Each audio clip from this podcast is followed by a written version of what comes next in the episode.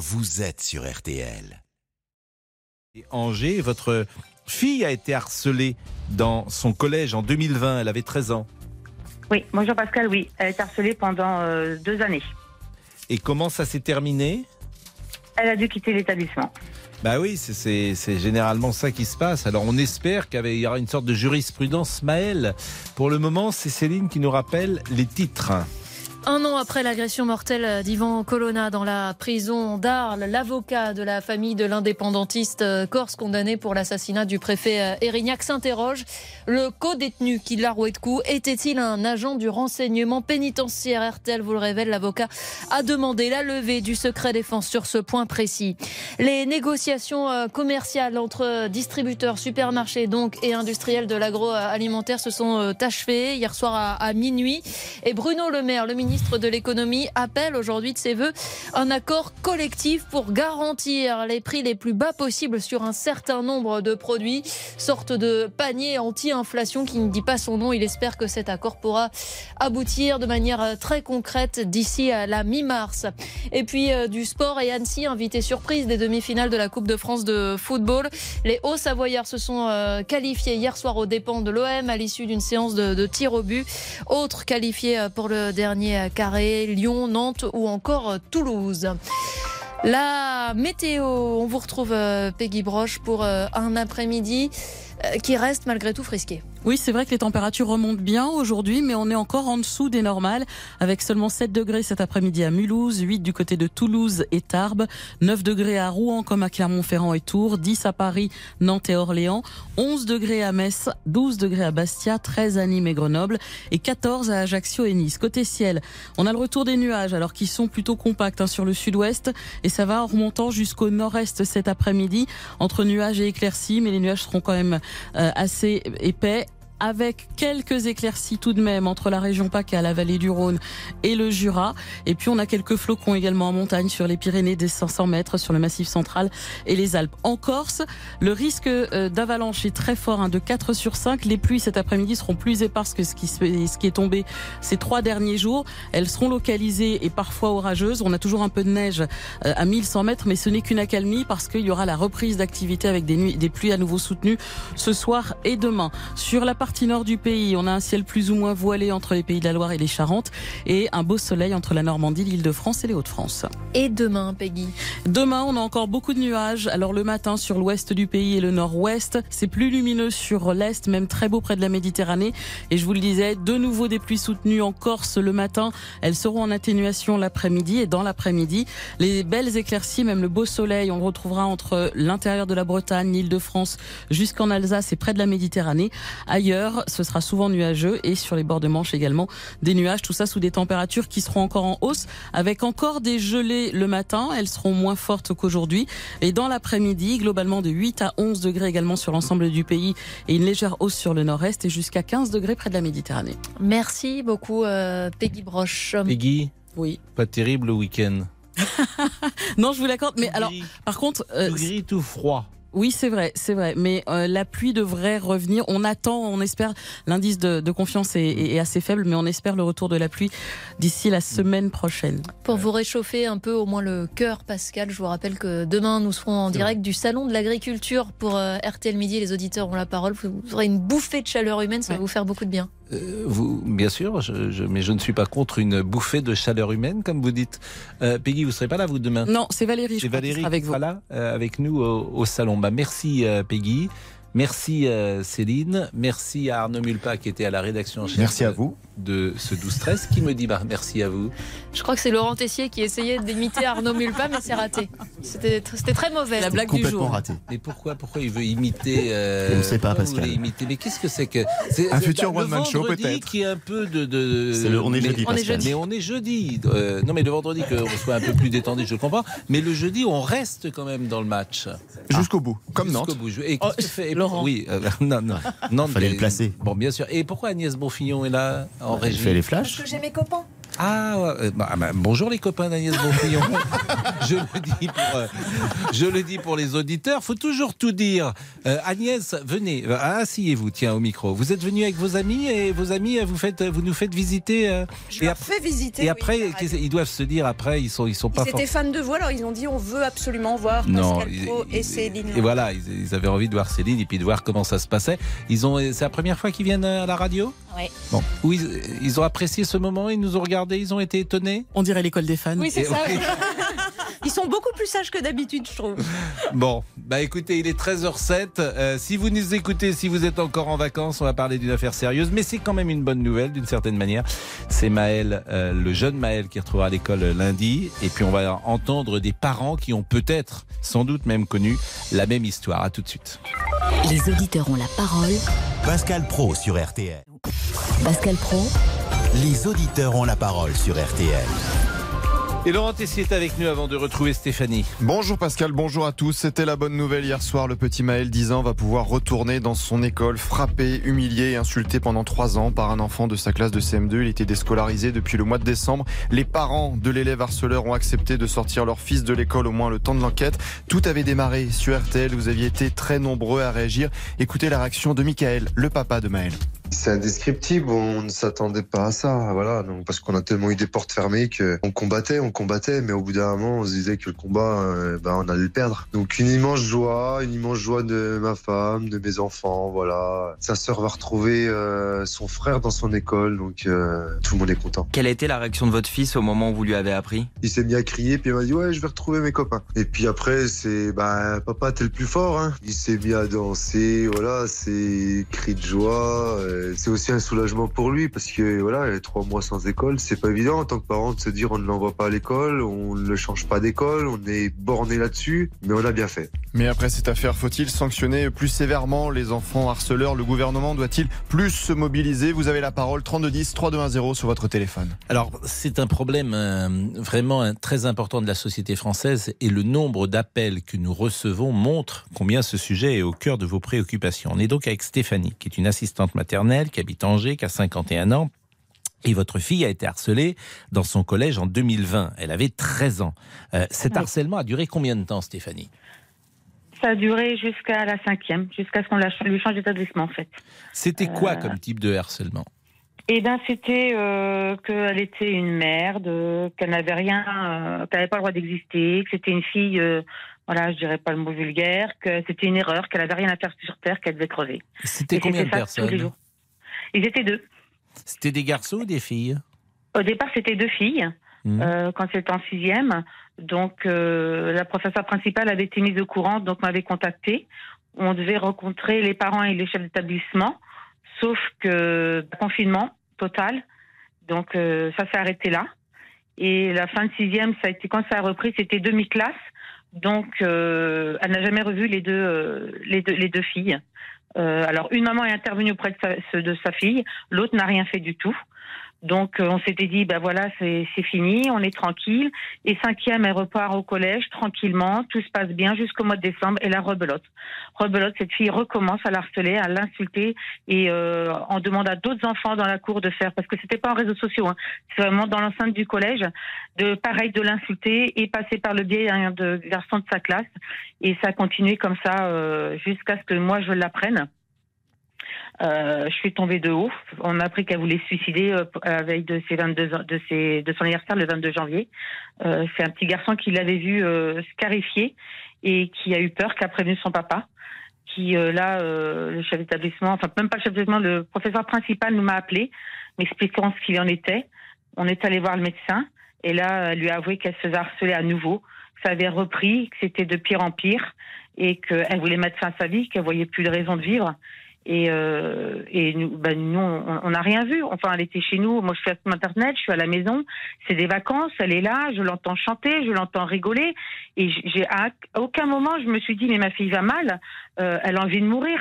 Et quand je lui en ai parlé, mais j'ai dit c'est ce que tu veux? Elle dit oui, je veux mourir. J'en ai marre. J'en ai marre de ce que je vis tous les jours. Et donc là, j'ai rappelé le chef d'établissement. Je dis voilà ce qui se passe. Ma fille se fait harceler. Euh, j'ai était voir le médecin qui, lui a détecté un, un état suicidaire. J'ai dit, on en est rendu là. J'ai dit, donc, qu'est-ce que vous allez faire? Il me dit, on va rencontrer votre fille, on va voir comment ça se passe, faut lui faire un suivi psychologique. J'ai dit, on était d'accord, pas de problème là-dessus. J'ai dit, je vous donne une semaine. Et au bout d'une semaine, le vendredi, rien. On avait rendez-vous chez le psychologue et elle n'avait rencontré personne. Donc moi, en sortant du psychologue, on a beaucoup discuté. J'ai dit, on va porter plainte. On- J'ai dit, on va au commissariat, on porte plainte parce que ça ne peut pas continuer. Tu peux pas rester dans cet état-là.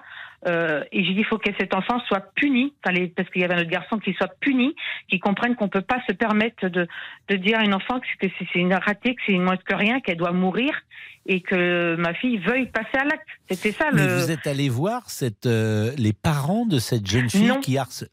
Pourquoi Alors parce que, parce que le chef d'établissement m'a dit on va les convoquer, on va on va s'en occuper. Hmm. Et ils en fait, ils et ils se- ne s'en ont pas, ils ne s'en sont pas occupés? Non, moi j'ai appelé le commissariat, j'ai dit je peux déposer plainte, comment je dois faire? Il me dit il faut un certificat du médecin comme quoi euh, précisant l'état de votre fille, donc c'est ce qu'on a fait. Et euh, donc je, je- quand moi j'ai rencontré euh, au téléphone, eu au téléphone le, le chef d'établissement, j'ai dit mais j'ai vous allez faire quoi? Et il dit de toute façon je vous préviens, il y aura pas de grosse sanction, il y aura pas il y aura pas d'exclusion des élèves. J'ai dit pardon? Il me dit non. Mais j'ai dit qu'est-ce Non, qui va être fait c'est pas de vague, c'est toujours pareil. C'est, en fait, c'est, c'est un monde euh, qui est terrible parce que l'autorité euh, ne se met plus en place. Voilà. Donc le chef d'établissement qui devrait faire régner euh, l'autorité pour des raisons que je connais mal, euh, est-ce parce qu'il a peur euh, pour la réputation de son établissement? Oui, Est-ce qu'il parce veut que pas c'est une grosse institution, oui. voilà, je, je, je- mais, mais tout le monde démissionne dans ces cas-là et c'est pas bien. Alors cette fille qui harcelait votre fille, donc elle ne s'est jamais arrêtée, votre fille a été obligée de quitter l'établissement. Nous sommes d'accord? Oui.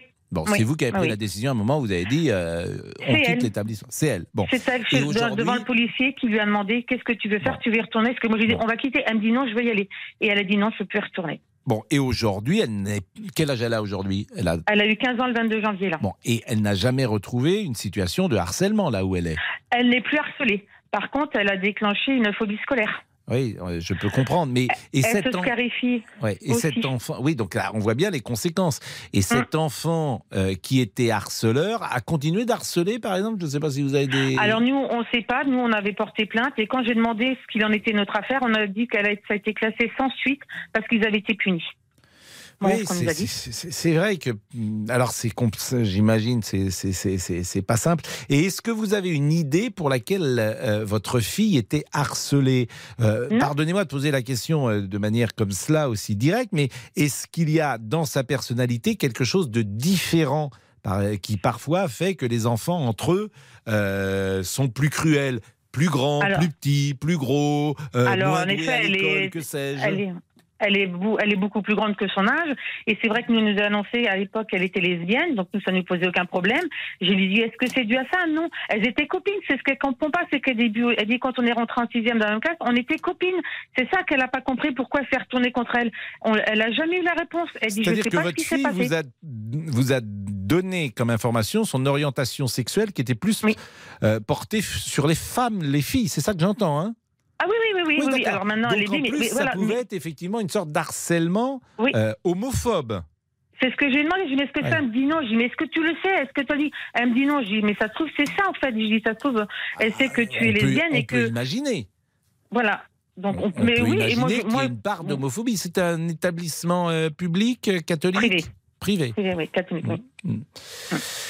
Mais euh, voilà, moi, je, je ne moi, fais aucun lien ça- évidemment entre les deux, hein, euh, qu'on ne se méprenne pas sur les questions que, que je pose. Mais Ouais. euh, parfois, de- dans les- l'éducation catholique, il y a peut-être davantage de conservatisme que euh, dans d'autres éducations. Je Oui. dis bien parfois, je prends des précautions Bah, là, c'est un établissement oratoires, qui là encore, bien. pour ne choquer Ouais. Mm. personne. Bon, bah écoutez, euh, et, et aujourd'hui, donc c'est pas simple. Elle, elle suit un psy, j'imagine. Alors là, on a repris la suivi d'un psycho, d'un psychologue parce qu'elle ne voulait pas en voir. Elle trouvait que ça servait à rien, ça allait Mm. pas l'aider. Et euh, là, elle revoit, mais elle se scarifie le corps. Mm. Euh, elle déclenche des phobies scolaires. Enfin, moi, hier, je l'ai retrouvée parce que je lui ai parlé de votre émission, de Maëlle, Mm. qu'il y avait une loi qui allait passer, peut-être, pour euh, de faire ça sur les harceleurs. Et là, elle m'a dit, de toute façon, ça sert à rien. Ça sera toujours nous qui devrons euh, partir. Ça sera toujours à nous de, de de- de- d'arrêter de, de, de fuir et qu'ils s'en sortiront toujours. Et hier matin, elle était tamisée dans, dans son lit. Elle n'a pas pu aller au collège parce qu'elle Bon. était dans un état euh, psychologique euh, euh, Mais- c'est incroyable. Donc, Merci ça. Stéphanie. Moi, ce que je retiens de votre, c'est une synthèse de finalement de tout ce qu'on vit dans ces euh, situations-là. C'est-à-dire un rectorat qui n'est peut-être même pas au courant, un chef d'établissement qui ne prend pas de décision, des parents euh, du harceleur qui ne veulent pas bouger, euh, un enfant qui est traumatisé et finalement la double peine, c'est que lui il est harcelé, en plus il doit partir. Donc c'est une synthèse de toutes euh, ces affaires qu'on entend et votre témoignage est édifiant. Merci Stéphanie et bon courage à vous. Les auditeurs ont la parole sur RTL. Avec Pascal Pro. Jusqu'à 14h30 Les auditeurs ont la parole sur RTL. avec Pascal Pro. Laurent Tessier. Face à l'insécurité, des religieuses ont décidé de quitter le centre-ville de Nantes. Les deux sœurs de la fraternité apostolique bénédictine, elles parlent d'un climat d'insécurité qui règne dans le quartier. Pour nous, c'est devenu trop usant. Nous sommes toujours sur le qui-vive. Notre correspondant à Nantes, Mathieu Lopineau, a rencontré ce matin sœur Marianne dans le quartier Bouffet. Il y avait un, un jeune du quartier qui était sous, sous effet d'alcool euh, et je me retrouvais seule avec lui dans l'église euh, au moment de fermer. Enfin, ça en venait presque aux mains. Et après, on met du temps à s'en remettre d'un événement comme ça.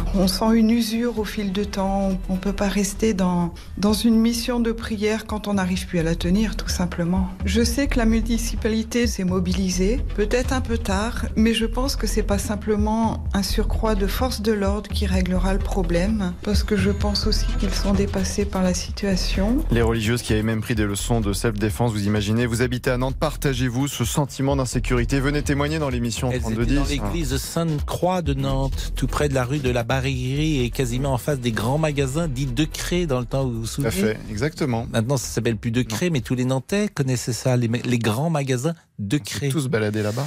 Euh, vous savez qu'on aime suivre bien sûr des dossiers d'un jour à l'autre et on était lundi avec Sylvain et Sylvain est le père euh, d'une jeune fille de 14 ans. Bonjour Sylvain. Oui, bonjour Monsieur Pro.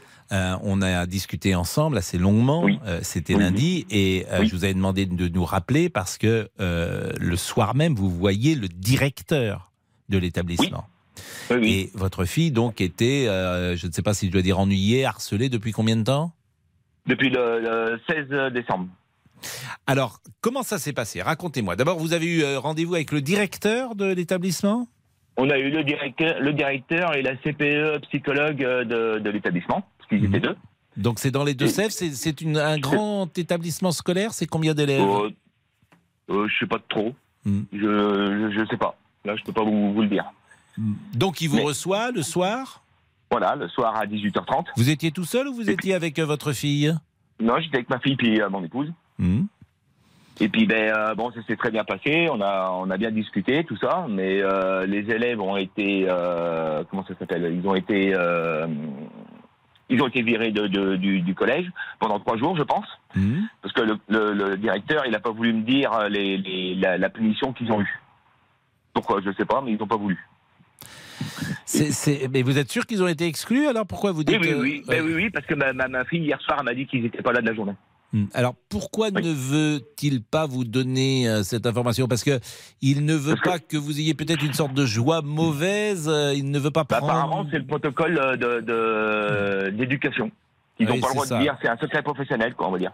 Oui, et puis ils veulent pas que vous ju- jubiliez d'une certaine manière, peut-être parce que euh, vous, euh, ceux qui harcèlent votre fille ne sont pas dans la classe.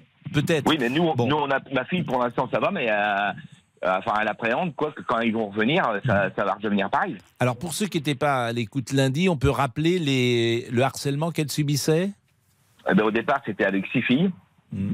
qui, euh, qui, la, qui, qui voulaient la, la, la, la, la, taper, quoi. Hmm. Et puis, ils sont mis cinq, euh, six autour de elle. Et puis après, bon, on a été porté plainte à la gendarmerie euh, contre les six. Et puis euh, ben là, ça s'est calmé un petit peu. Un petit peu, parce qu'il y en a encore une de hors du collège qui, qui vient encore le, le, le harceler. Et euh, là, c'est avec deux autres garçons euh, du, du collège. Euh, Les deux, les deux qui ont été exclus, quoi.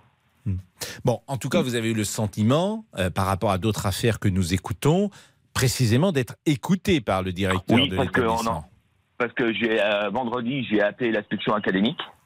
Et la section académique m'a donné un numéro de téléphone. C'est un monsieur qui s'occupe du harcèlement.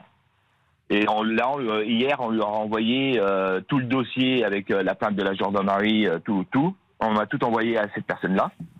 Et euh, le directeur, euh, c'est quand hier? Non, avant-hier. Avant-hier, eh ben, il a reçu justement l'appel de la section académique. Et puis il est obligé de faire un comment s'appelle un il est obligé de faire un rapport par rapport à ce qui s'est passé. Ouais, c'est-à-dire qu'il y a une euh, procédure qui est mise en place et si vous n'aviez pas fait cette procédure, peut-être que le directeur n'aurait pas pris cette école. Mais, je pense, oui. Mais globalement, il a fait quand même le job parce que c'est arrivé en décembre. Il a fait le, il a Ah, le job parce qu'on a été porté plainte. Et il veut pas qu'on aille porter. Enfin, il m'a m'a pas dit que de ne pas y aller, mais on le fera quand même d'aller porter plainte contre les deux autres garçons. Mais oui. Pourquoi je sais pas. Après, j'ai repensé peut-être qu'après, comme il y a le nom de l'établissement, Hmm. Qu'il n'a pas envie que ça s'ébruite de trop. quoi. Oui, mais c'est ça que ils sont ils sont marrants tous ces directeurs, tous ces Ben profs, etc.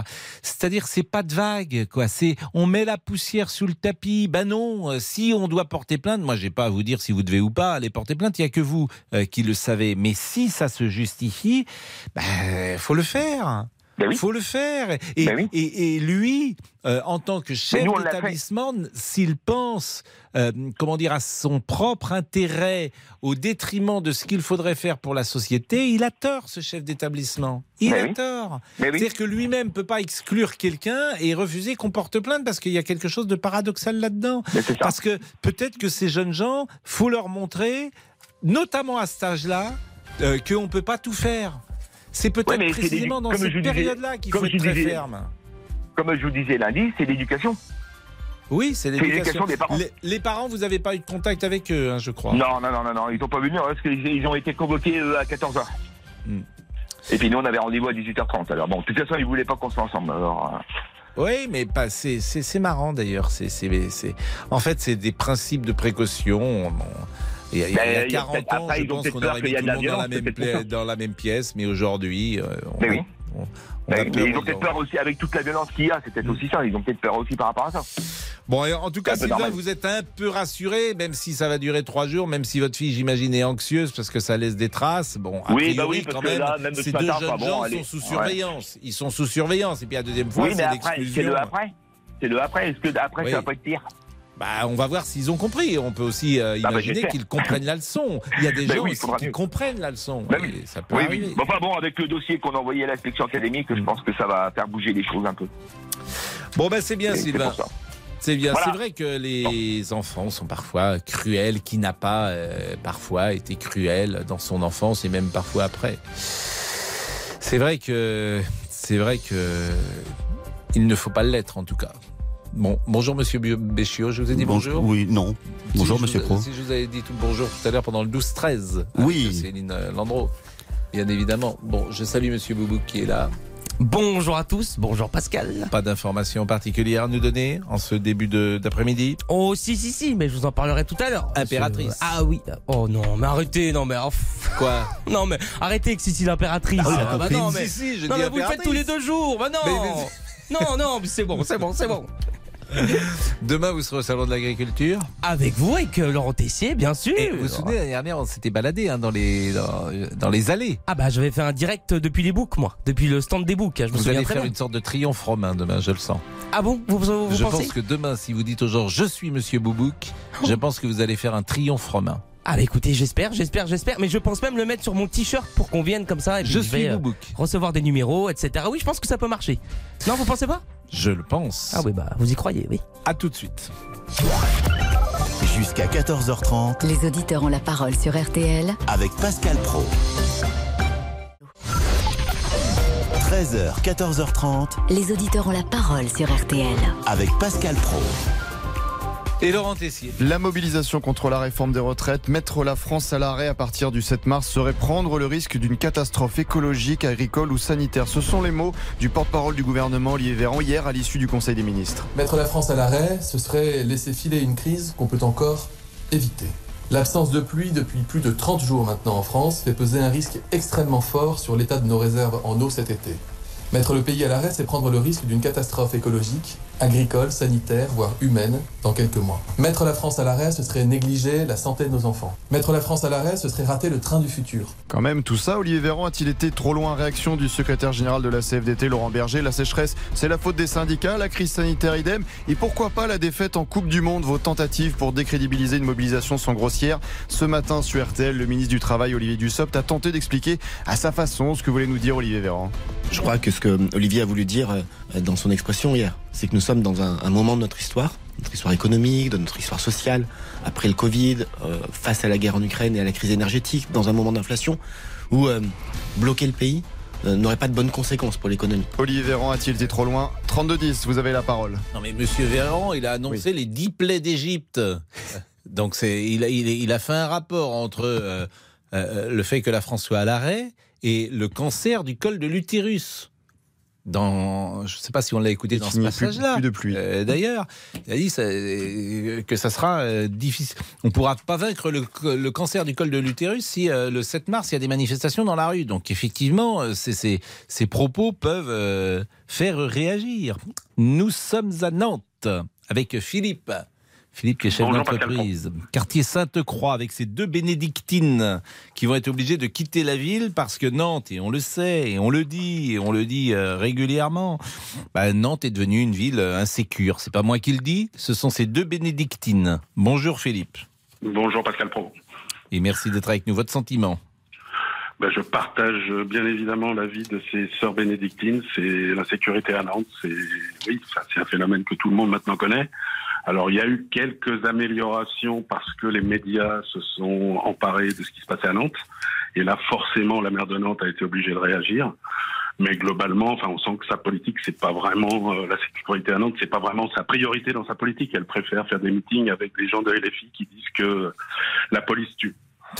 C'est vrai que c'était assez intéressant, euh, vous faites bien de le lire, parce que euh, la maire de Nantes, euh, je crois que c'était dans les salons Mauduit ce week-end, était aux côtés de M. Corbière et de toute la France insoumise en train de tenir meeting. donc ce que vous dites est, un fait.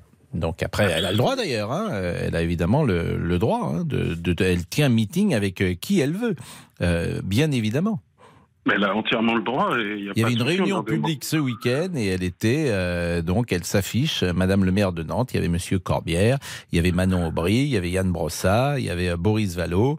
Euh, voilà, c'était à 19 h dans les salons euh, Mauduit à Nantes. Johanna Roland, qui est proche de la NUPS. Bon, elle, est pro, elle a le droit d'être avec l'extrême gauche. Ça, c'est c'est évidemment personne ne lui ne lui retire cela. Absolument, elle a le droit, mais elle aurait le droit aussi. Euh, mais c'est la police tue, effectivement, la France insoumise dit la police tue. Donc quand on dit la police tue, bah faut pas être, être étonné que dans sa propre ville, on est, euh, on soit pas peut-être assez euh, rude pour vaincre la, pour la sécurité. Et à Nantes, il y a un problème de sécurité. Vous habitez où, Philippe? Moi, j'habite Nantes, j'habite euh, De la Genelière. Est-ce que euh, ça a changé votre façon de vivre, cette insécurité? Absolument. Moi, je suis arrivé à Nantes en 87. J'étais jeune et beau. Mmh. Enfin beau, je sais pas, mais jeune, c'est sûr. Euh, je sortais, on, on, sortait, on rentrait à pas d'heure sans jamais aucune inquiétude. Aujourd'hui, oui, quand on sort, alors déjà, bon, je suis plus vieux, donc effectivement, je sors moins, mais bon, j'aime bien le ciné, enfin, j'aime bien quand même sortir, mais on sort plus dans le centre-ville de Nantes. Quand on va au ciné, on va en périphérie de Nantes, la voiture garée à côté. L'aspect sympa du centre-ville, c'était bon, on sortait, on se faisait un petit resto, etc.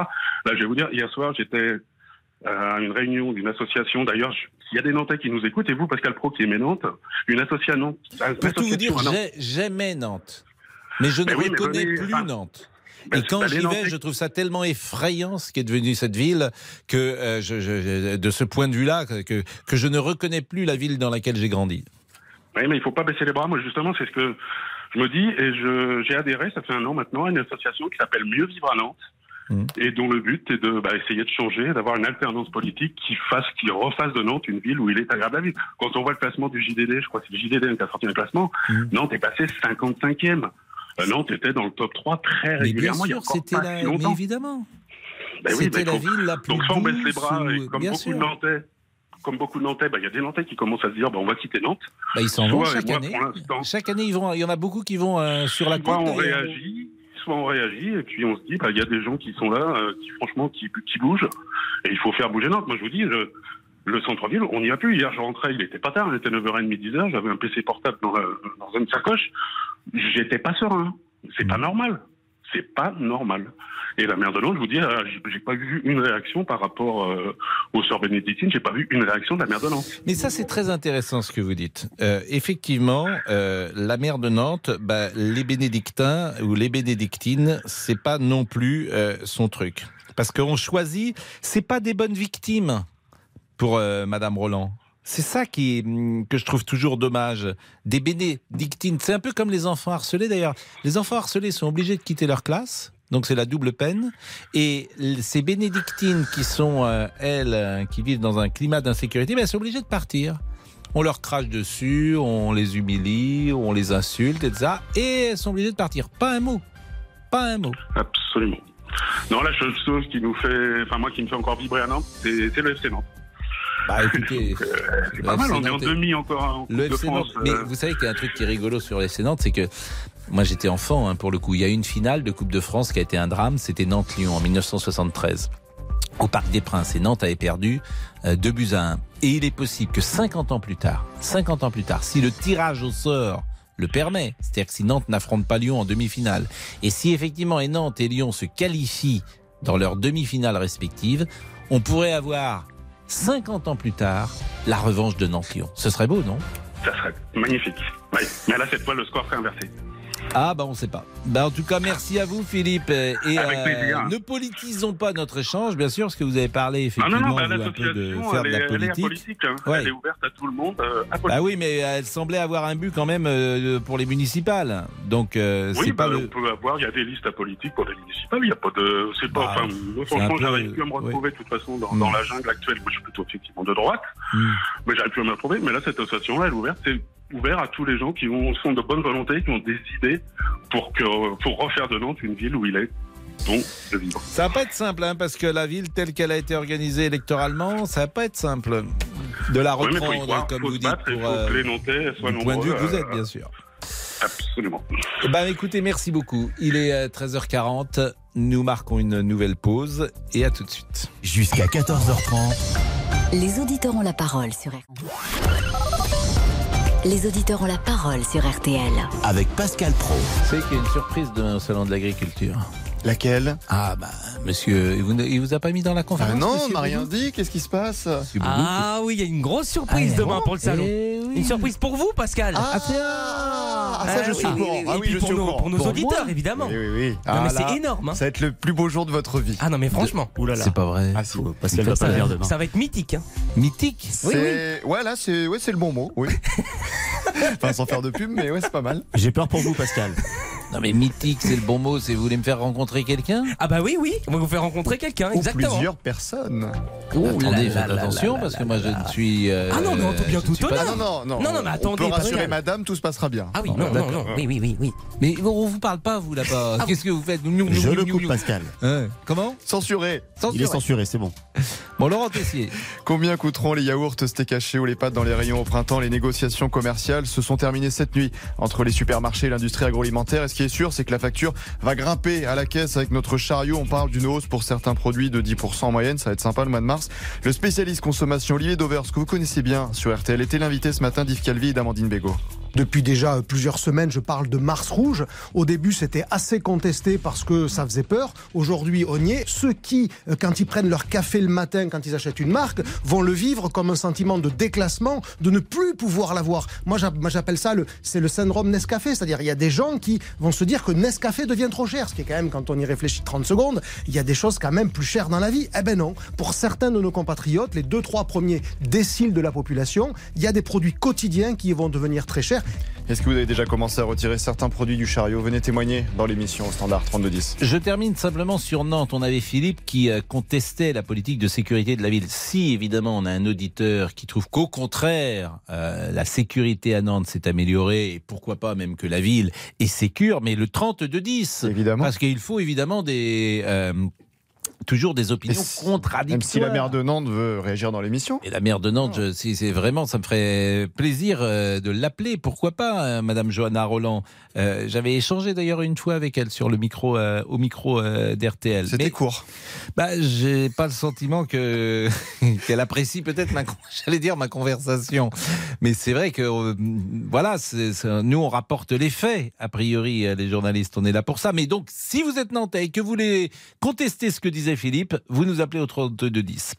François est là pour la journée du 7 mars et on parle des propos de Monsieur Véran qui annonce euh, et l'apocalypse et les dix plaies d'Égypte sur la France si euh, il y a euh, une journée de blocage. Bonjour. Oui, oui, bonjour, bonjour à tous. Bonjour François, votre eh, avis bah, bon, monsieur, Marquez, ils ont raison, le gouvernement a raison, mais ils sont trop gentils avec ces gens-là. Mais ces gens-là, ça fait, euh, ça fait des décennies qu'ils ont des régimes spéciaux. Mais il faut vous supprimer- parlez Eh bien, le- ceux qui veulent bloquer le pays.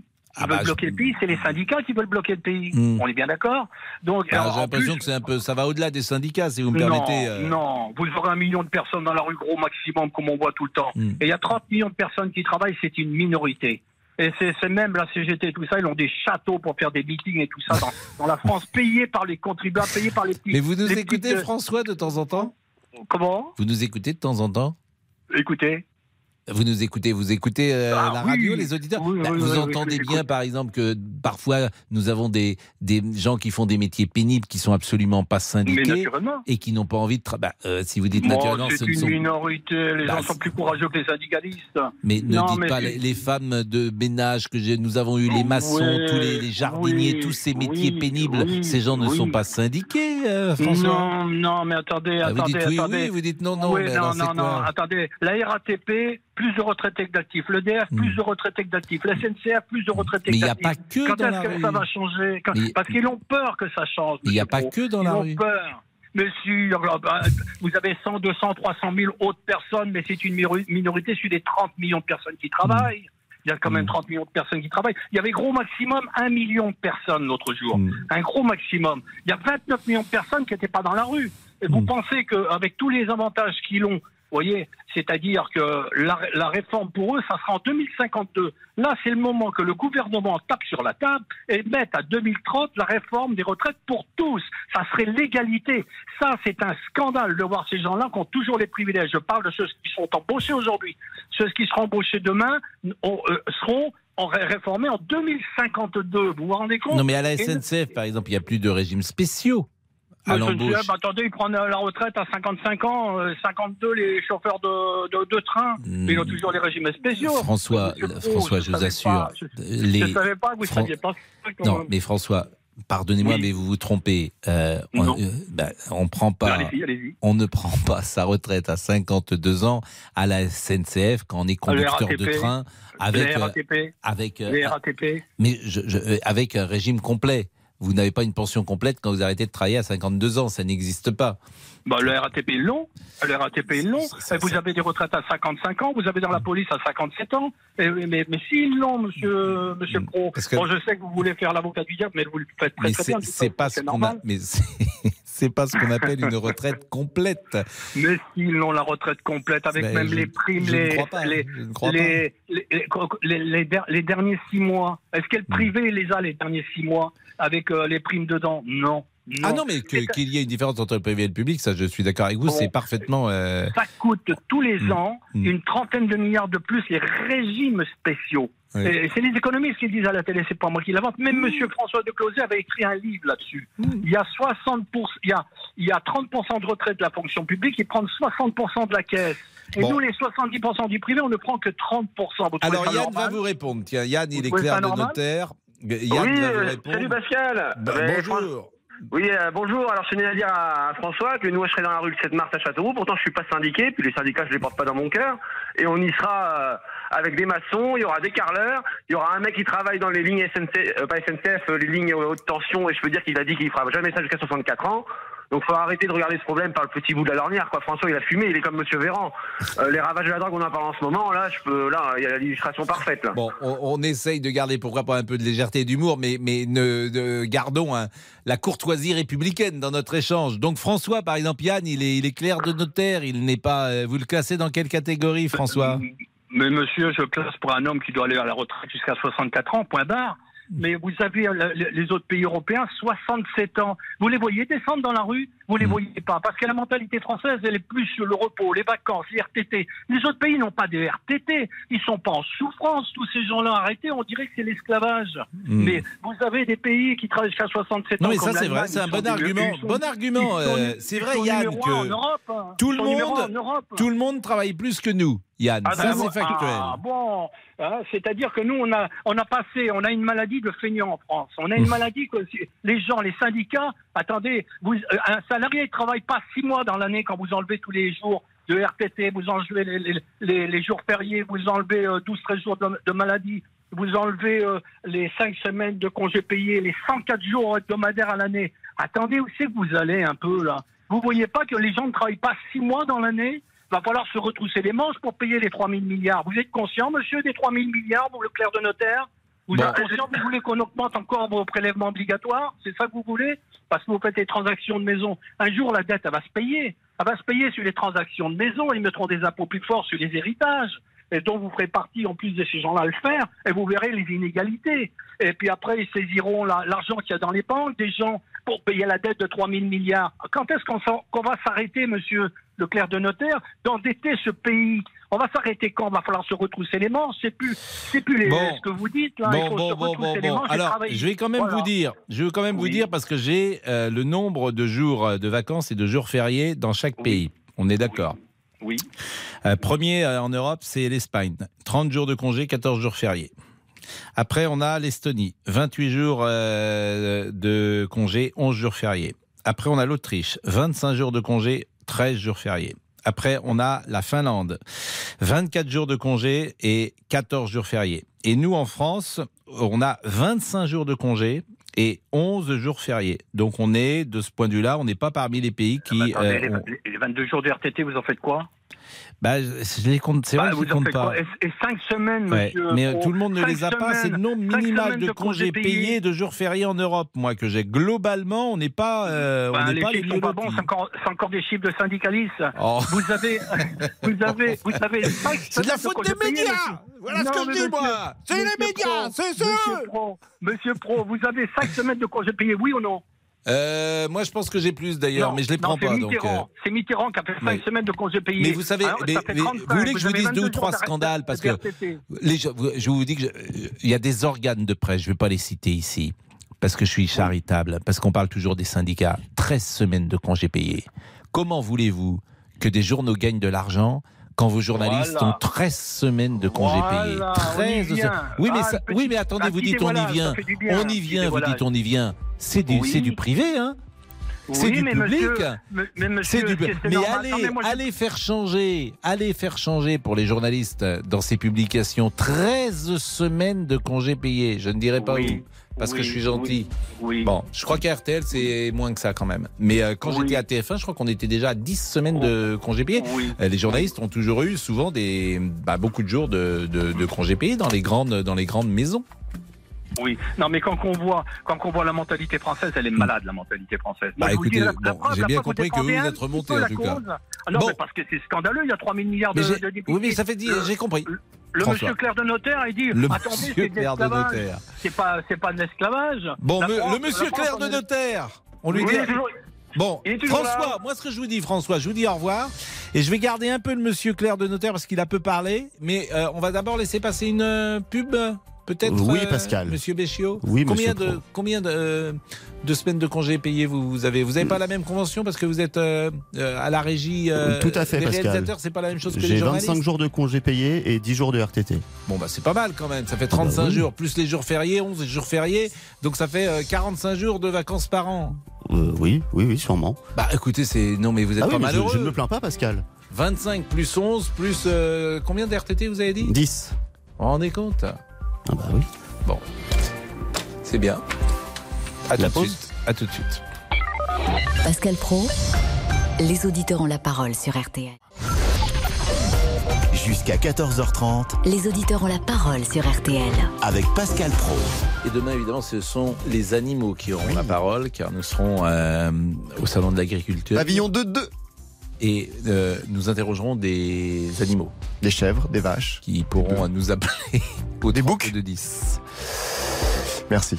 Ça va être que vouliez-vous nous dire? Bah, Vous dire que nous sommes début mars et c'est le moment, si vous cherchez à tout prix le corps de rêve pour cet été, de vous lancer au sport. Ouais, tout simplement bien dans votre peau, comme Monsieur Boubouk pour aller à la baie des cochons. Il faut se mettre au sport. Allons-y.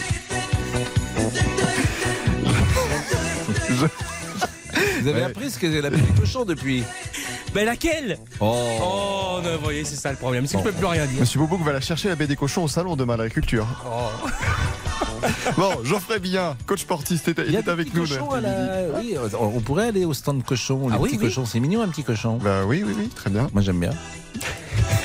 on va écouter le coach sportif. Parce que ça se joue maintenant, mesdames, messieurs, pour le corps de rêve. Attention. Ah oui, ça se joue maintenant. Ah hein. moi, je suis euh, pour l'entraînement. Euh, en mois de mars jusqu'au mois de juin avant de rentrer dans son petit maillot de bain. Une séance par semaine, c'est très bien pour se mettre le pied à l'étrier. Ce que vous pouvez faire, c'est des petits exercices répétitifs avec euh, une petite charge. Par exemple, je serais partisan de prendre deux bouteilles d'eau et de travailler un petit peu les épaules avec des bouteilles d'eau. Euh, c'est des choses assez simples avec des longues répétitions. Bouteilles d'eau pleine C'est mieux. C'est une très bonne question. Oui, je serais adepte de la bouteille pleine, oui. Allez, on va se mettre au gainage. On va faire des pompes. C'est parti. Avec Didier Deschamps, il peut rester euh, à faire la planche pendant une heure, paraît-il.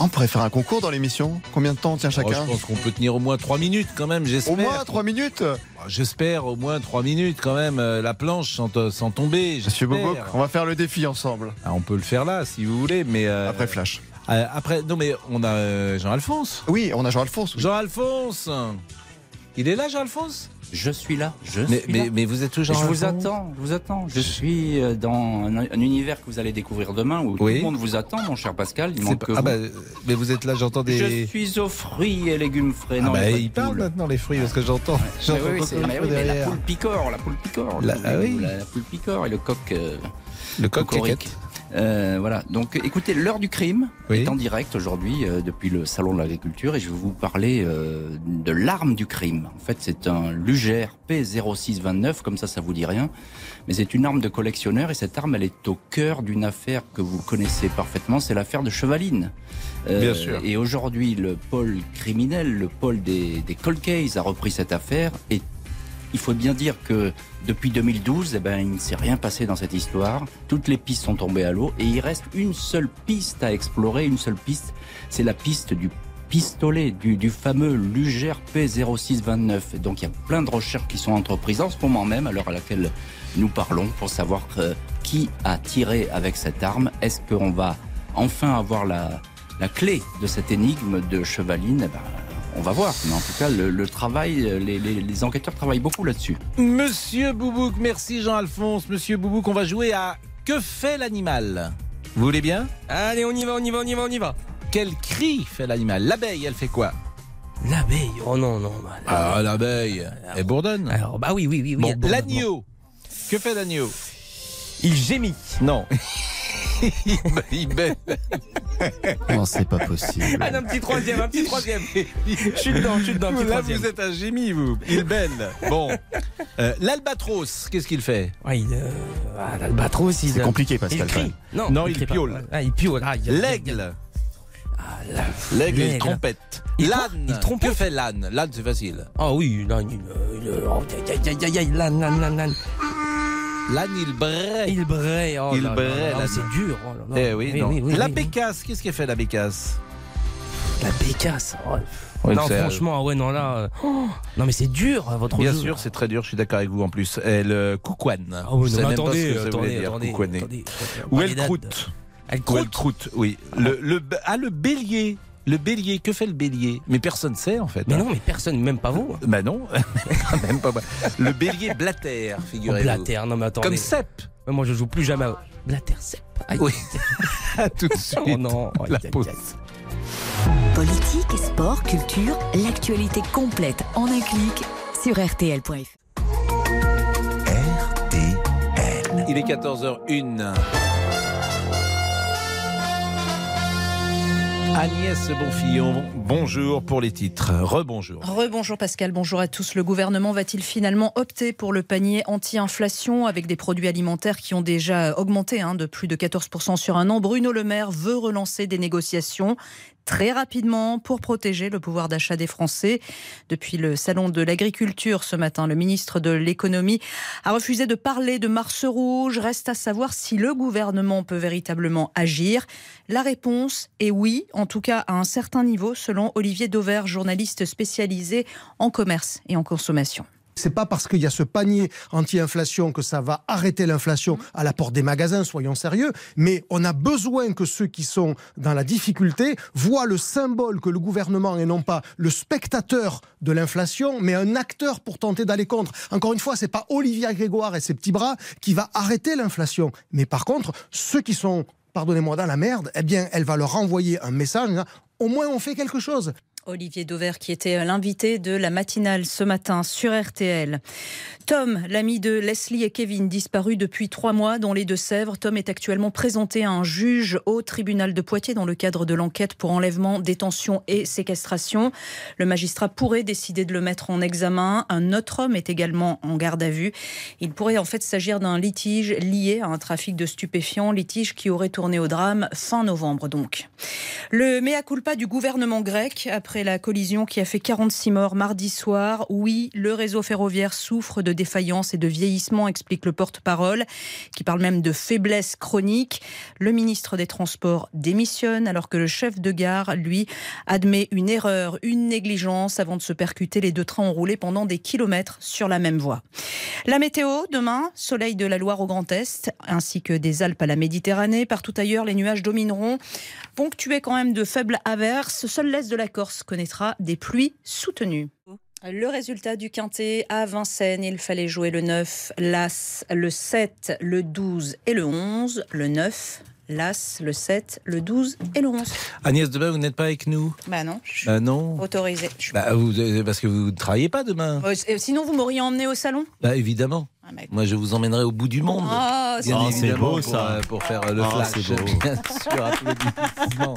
applaudissements. Donc demain, nous n'aurons pas no- notre moment. euh, Ben oui, alors ça fait un moment qu'on n'a pas euh, fait notre chanson, parce que ça devait être la chanson du vendredi. Si le vendredi, vous n'êtes pas là, Ouais, c'est- mais je crois qu'on on nous met des bâtons dans les roues. j'ai l'impression que notre manager. euh, Je ne suis strictement pour rien. Ah non, mais notre manager. Bon, bah écoutez, c'était un plaisir. Euh, vous êtes venu, je le disais, avec quelques amis euh, qui ont assisté à notre émission depuis 12 heures, qui sont très sages. Ils sont ravis. Et euh, je l'espère en tout cas. Et puis euh, nous, nous allons continuer notre balade et notre écoute avec euh, les auditeurs. Et on était avec Yann, qui est clerc de notaire. Jusqu'à 14h30 Les auditeurs ont la parole sur RTL avec Pascal Pro. Vous vouliez réagir, Yann, au propos de Monsieur Véran. Et c'est vrai que je, je disais en m'amusant qu'il avait annoncé les 10 plaies d'Égypte et l'apocalypse en France si euh, il y avait une journée de blocage le 7 mars.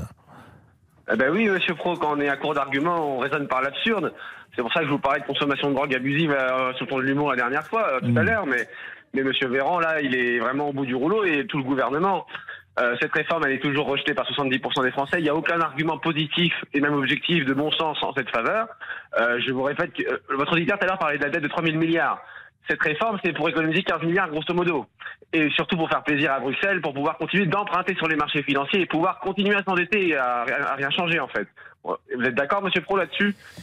Je, pense depuis le départ qu'il faut trouver une solution à la carte pour la retraite. C'est-à-dire que les gens qui font notamment des jobs pénibles, et très pénibles, euh, il faut qu'ils soient favorisés. En revanche, je maintiens que le euh, comptable de la SNCF, c'est le même comptable qu'RTL. Il fait le même job. Voilà.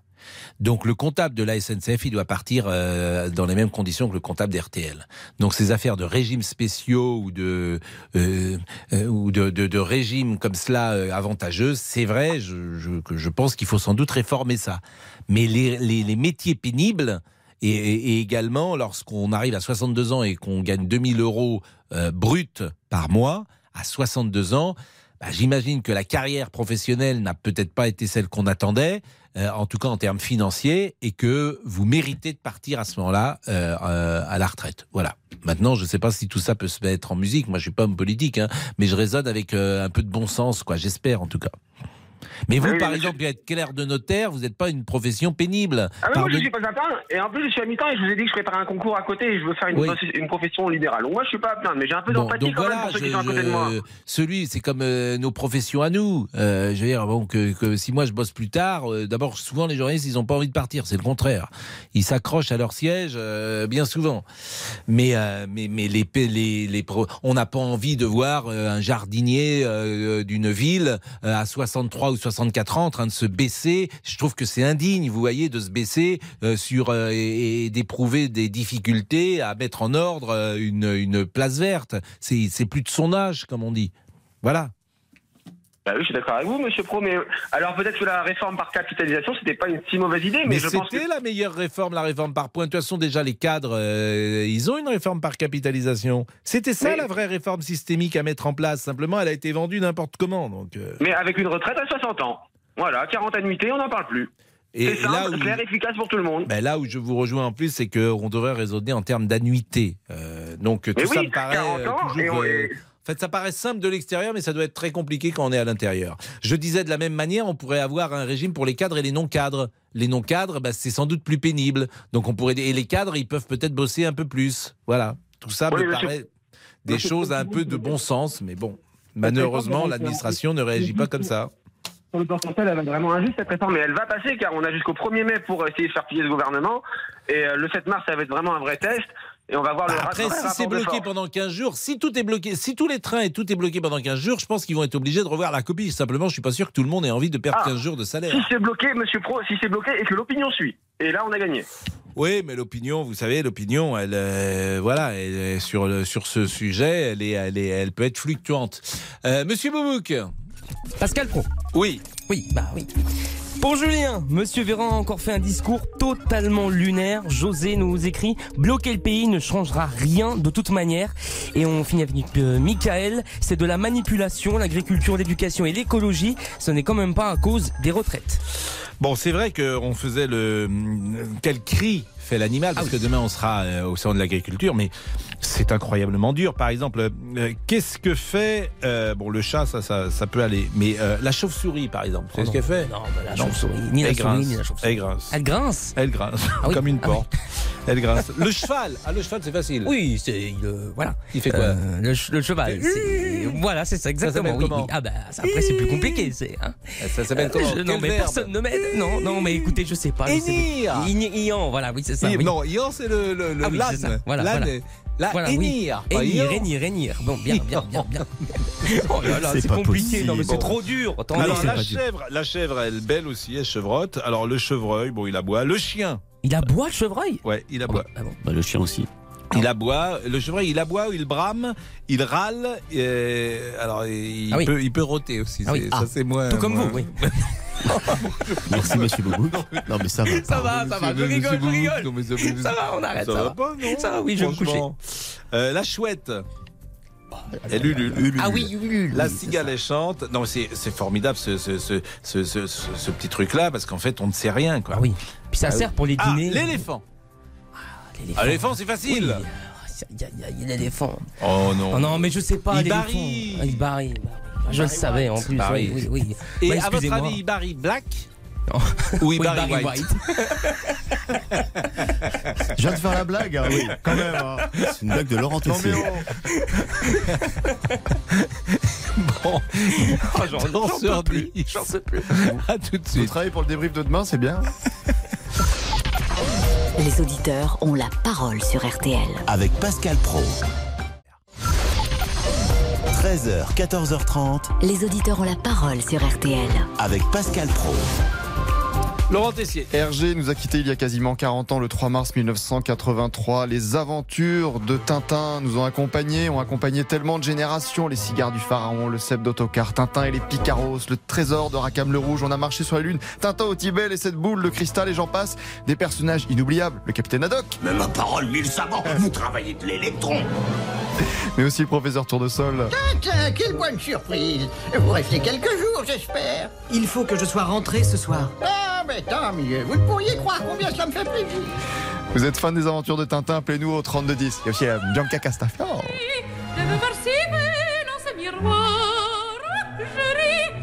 Voir Ça fait expl- exploser les vitres. Céline est avec nous pour évoquer la flambée des prix. Bonjour, vous avez cinq enfants de 7 mois à 10 ans, donc évidemment il y a un budget, euh, un budget alimentation qui est important. Bonjour Céline.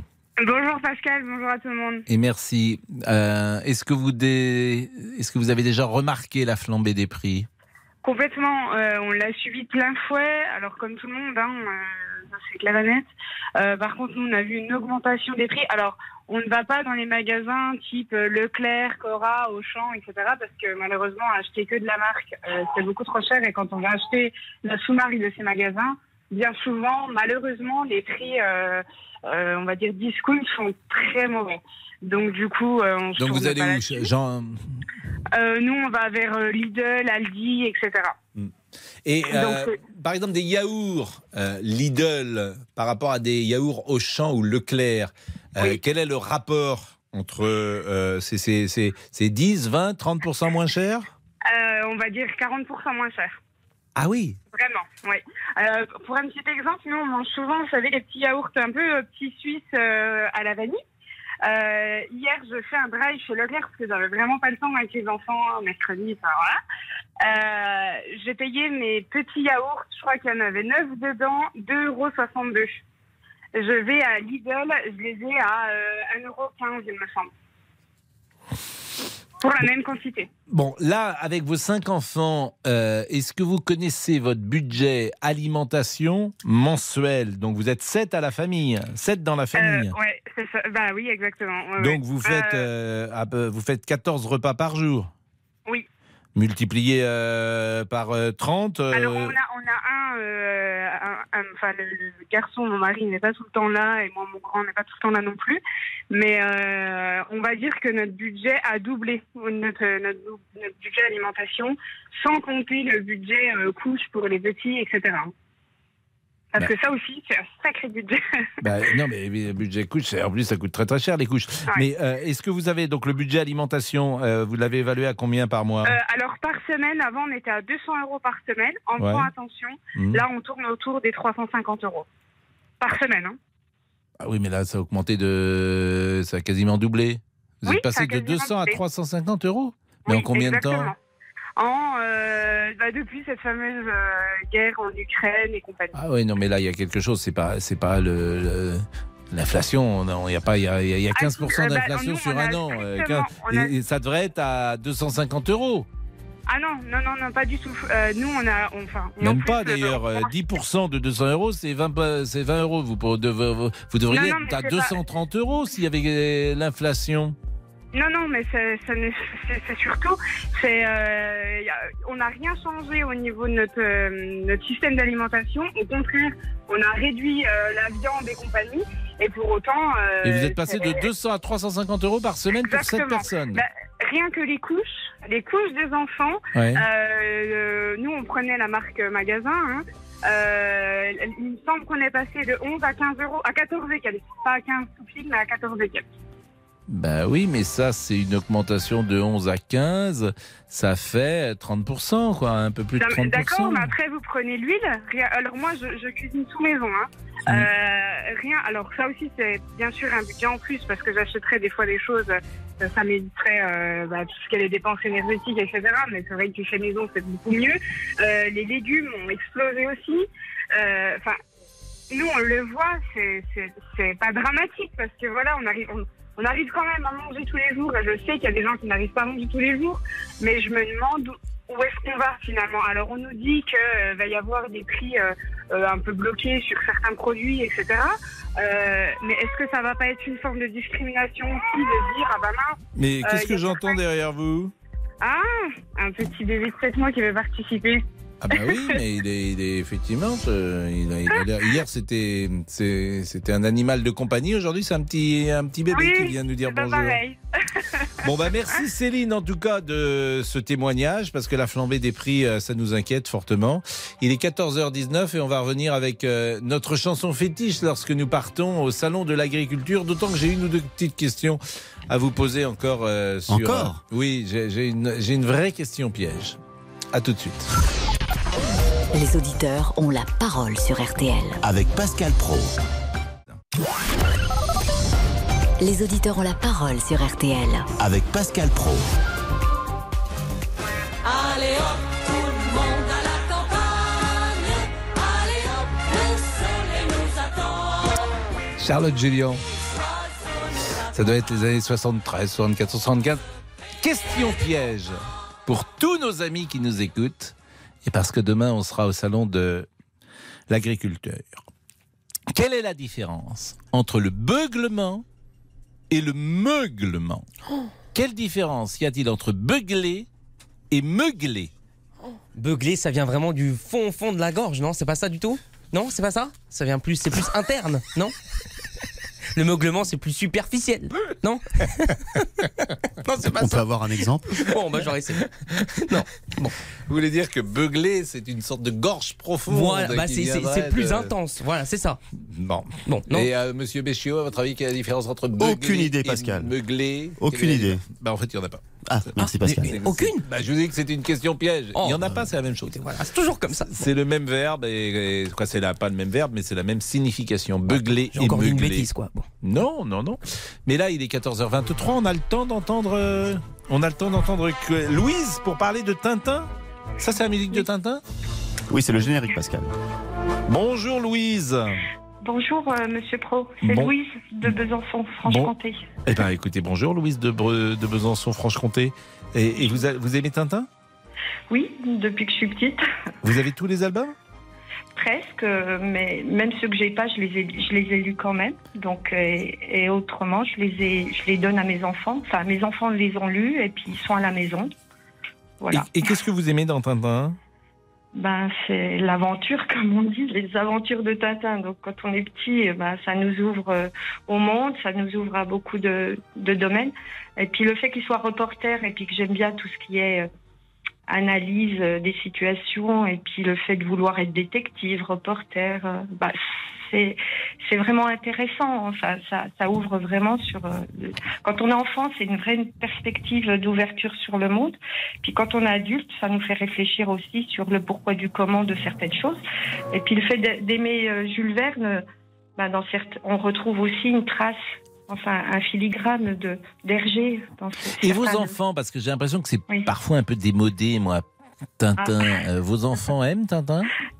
Alors, euh, vous, vous connaissez la formule, Monsieur Pro, euh, de 7 à 77 ans. Mes vrai. enfants aiment, malgré, euh, parce que je les ai initiés, parce qu'ils Mm. aiment lire. Après, ils ont aussi leur propre univers, comme on dit. Mm. Mais ils ont toujours aimé et chaque fois, on retrouve, euh, on retrouve, ouais, la lecture. Ils reviennent facilement. C'est un peu une Madeleine de Proust, mais dans un livre. Enfin, pour eux. Bah merci, merci euh, Louise. Vous étiez la dernière euh, auditrice de cette euh, tranche d'information. Le débrief avec Laurent Tessier. 13h, 14h30. Les auditeurs ont la parole sur RTL. C'est l'heure du débrief de l'émission par Laurent Tessier. J'aurais voulu être un artiste. Ah, nous avons tous une âme d'artiste. Mais demain, RTL Midi, les auditeurs ont la parole seront en direct du Salon de l'Agriculture, porte de Versailles à Paris. On était tout excités. Vous avez dû le sentir d'ailleurs en écoutant l'émission. On ne tenait plus personne aujourd'hui, c'était le show. Et demain, évidemment, ce sont les animaux qui auront la parole, car nous serons euh, au Salon de l'Agriculture. Pavillon 2-2. Et euh, nous interrogerons des animaux. Des chèvres, des vaches. Qui pourront euh, nous appeler au des boucs de 10. Et on se permet de parler à la place des collègues, tranquille.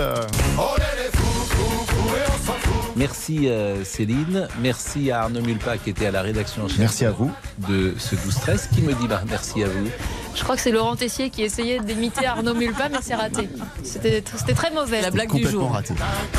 Imitation et une petite blague pour mettre encore plus d'ambiance. Pas d'informations particulières à nous donner en ce début d'après-midi Oh si si si, mais je vous en parlerai tout à l'heure. Impératrice. Ah oui. Oh non, mais arrêtez, non mais oh, Quoi Non mais arrêtez avec Sissi l'impératrice. Ah Ah, bah si, non si, mais si, j'ai non, mais vous le faites tous les deux jours. Bah non. Mais malheureusement, tout le monde n'est pas convié demain au Salon de l'Agriculture.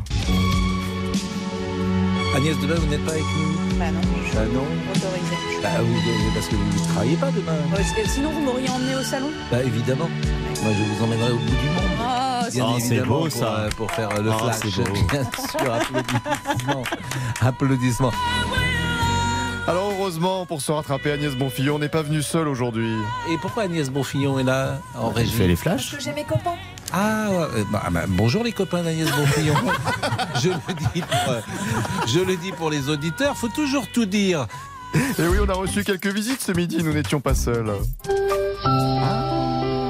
Vous êtes venus avec vos amis et vos amis, euh, vous, faites, vous nous faites visiter. euh, et, ap- Fait visiter. et après, qu'est-ce- ils doivent se dire après, ils sont, ils sont Ils pas étaient forts. fans de vous, alors ils ont dit on veut absolument voir Non, Pascal ils- Pro et Céline. Et voilà, ils ont apprécié ce moment, ils nous ont regardés, ils ont été étonnés. On dirait l'école des fans. Oui, c'est Et- ça. oui. Demain, ne manquez pas notre émission donc au salon de l'agriculture. Pascal a déjà un petit programme. On pourrait aller au stand cochon. Les Ah oui, petits oui. cochons, c'est mignon un petit cochon. Bah oui, oui, oui, très bien. Moi j'aime bien. Allez, le débrief pour aujourd'hui, c'est terminé. Vivant demain Allez hop, tout le monde à la campagne. Allez hop, Et il est déjà à la campagne, euh, monsieur Richard? Je vous attends sous mon parasol, euh, au milieu des vaches qui vous attendent aussi. Et vous y serez demain et vous serez le bienvenu parce que tout le monde me parle de vous, mon Ah cher oui. Pascal. Voilà. Euh, ben, écoutez, dans l'heure du crime, je vais vous parler surtout aujourd'hui d'un- d'une arme du crime. C'est un Lugère euh, P0629 et c'est une arme assez rare, une arme de collectionneur et qui est au centre de la tuerie de Chevaline. Et c'est tout de suite dans l'heure du crime sur RTL. Retrouvez tous nos podcasts sur l'appli RTL. Bonjour, c'est Ophélie Meunier. Le journal inattendu sur RTL. Chaque samedi, retrouvons-nous pendant une heure en direct sur RTL à 12h30 pour le journal inattendu. Les informations du jour avec les reportages éclairants de la rédaction et un invité qui nous livre son regard sur l'actualité. Le journal inattendu, c'est tous les samedis en direct à 12h30 sur RTL. Vous avez manqué une émission? Retrouvez-la sur rtl.fr et l'application RTL.